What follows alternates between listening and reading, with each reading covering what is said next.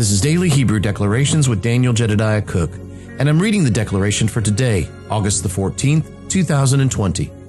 The three Hebrew letters we're honoring today are Chet, Nun, and Resh. Along with those three living letters, we're also honoring the spirit of wisdom, the spirit of understanding, and the spirit of counsel. The declaration today reads this A hilarious letter full of laughter that keeps you and surrounds you. It is the joy and the fabric of life. Faithful, righteous, humbled sons, a prince with a heart of love in service to us all, the beginning of fulfillment and the action of authority. I love the way that this starts out, particularly after the last couple of uh, of podcasts that we've been talking about. You know, I've spoke to you guys about hearing the place of Yahweh crying and I, t- I told you yesterday that, that I believe that that had ceased. And that had ceased because joy has come in the morning. You see, living letter chet really can, can mean a lot of different things. And we've talked about a good bit of those the fence, the boundary, the skin, uh, the place of where the, the chet also talks about covenant and communion.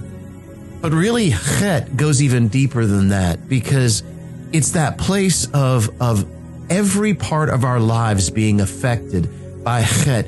If, if chet is a, is a, a communion letter, it's a covenant letter, it's a letter of a husband and wife coming together because chet is a vav and a zayin that have been yoked together.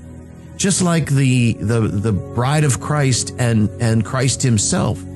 You know, it's, it's a reference to the same exact, uh, same exact thing when it comes to this. So as above, so below. If I look at my my uh, heavenly relationship, I can also look at my earthly relationship and see really some even more depth to the understanding of my relationship with Yahweh because I can see it in my own relationship with, say, my wife, my daughter, my mom, my family that are all a part of that.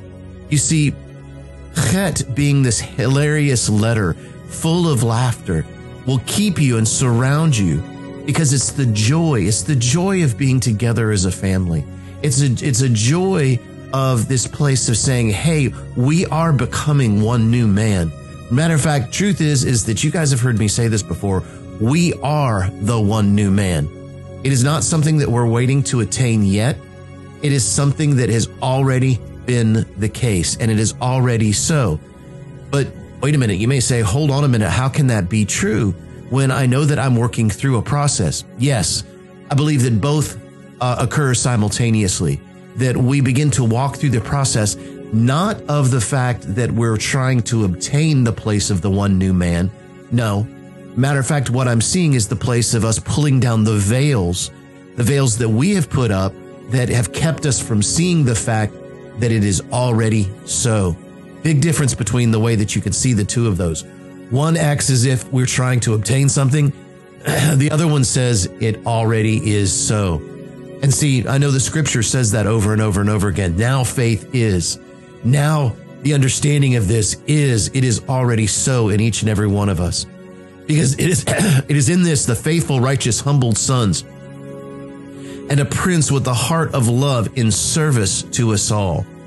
You know, now we're talking about Yeshua here, and thank you, Yeshua, for what you have done for us. You came really to show us the Father. You came to show us the relationship that we really always could have had. That was kind of, I think, the hardest thing that the, the Jews and the, uh, the, the people of that time had the hardest time with because they were saying, you know, Yeshua came to the earth and was showing them, but this is exactly what it's like to have a relationship with the Father. Because he said, you talk about and you search the scriptures and you, you see what the scriptures are talking about, but those scriptures are talking about me. Those scriptures are talking about the relationship that I have with the Father. John chapter 5 talks about, you know, the Son can do nothing of himself. The Son will only do what he sees the Father do. And see, that's the place of where we are right now as the one new man. Last night during the School of the Living Letters, we were talking about the living letter Ayin. And during the conversation, we began to talk about the place of the realization of who we really are in Him and how really there's an understanding of seeing beyond and seeing the depth of who we are and seeing the place of saying, you know, that that really we are already in these places that Yahweh has meant for us to be. And as being sons, kings, heirs, and priests, you see, the way that the conversation went on last night began to talk about the, the fact that as a son, a king, an heir, and a priest, there is a Ga that rises out of the belly of the Ayin. And if you if you look at the letter Ayin itself, it's the left side of the upper part of the Y. You know, the Y has a split and it's the left side and it's got a little twist to it. Because to me, that's the representation of Ayin that was, excuse me, of Ga, the living letter Ga, that was hidden inside of Ayin.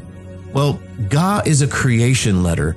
Ga is a letter that talks about the ability for, for us that Yahweh has already given us as we speak his words and we return his word back to him for it then to be able to have a matrix to be able to grow and develop in. I see, I'm beginning to see Ga more and more and more as that matrix because it's the intent of our heart, the infrequency of our heart.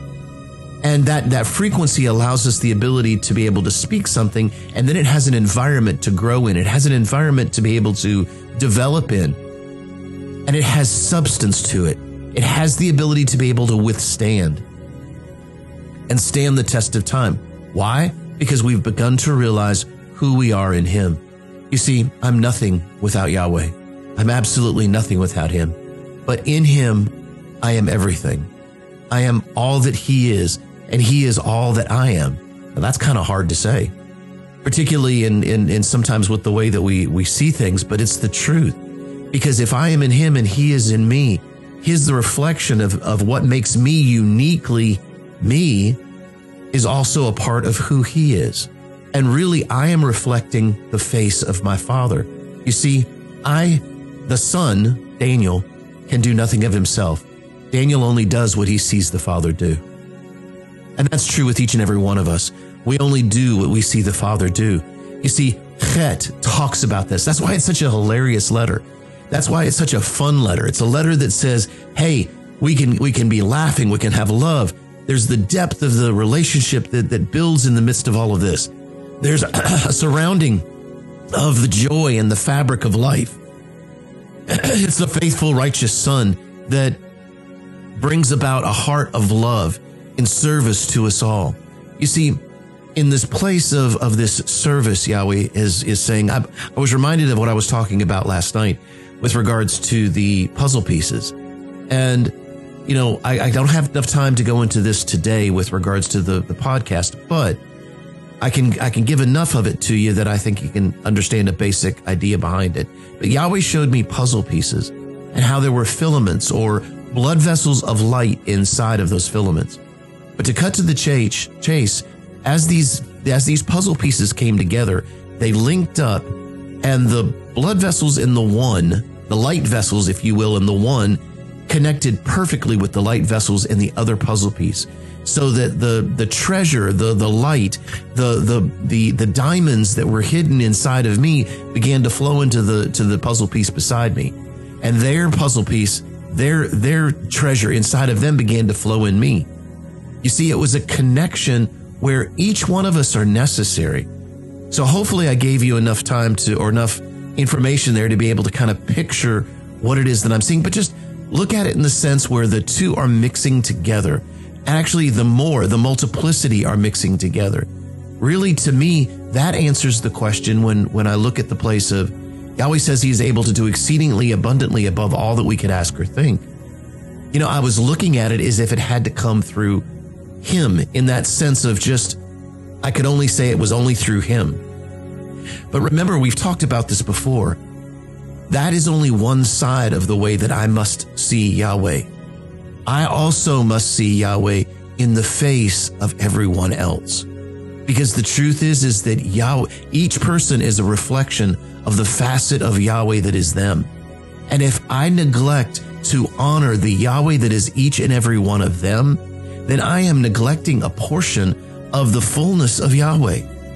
And so it's in that place that we begin to realize that the treasure inside of all of us is connecting together. So now this this treasure that we've been looking for from him only really is coming from one another.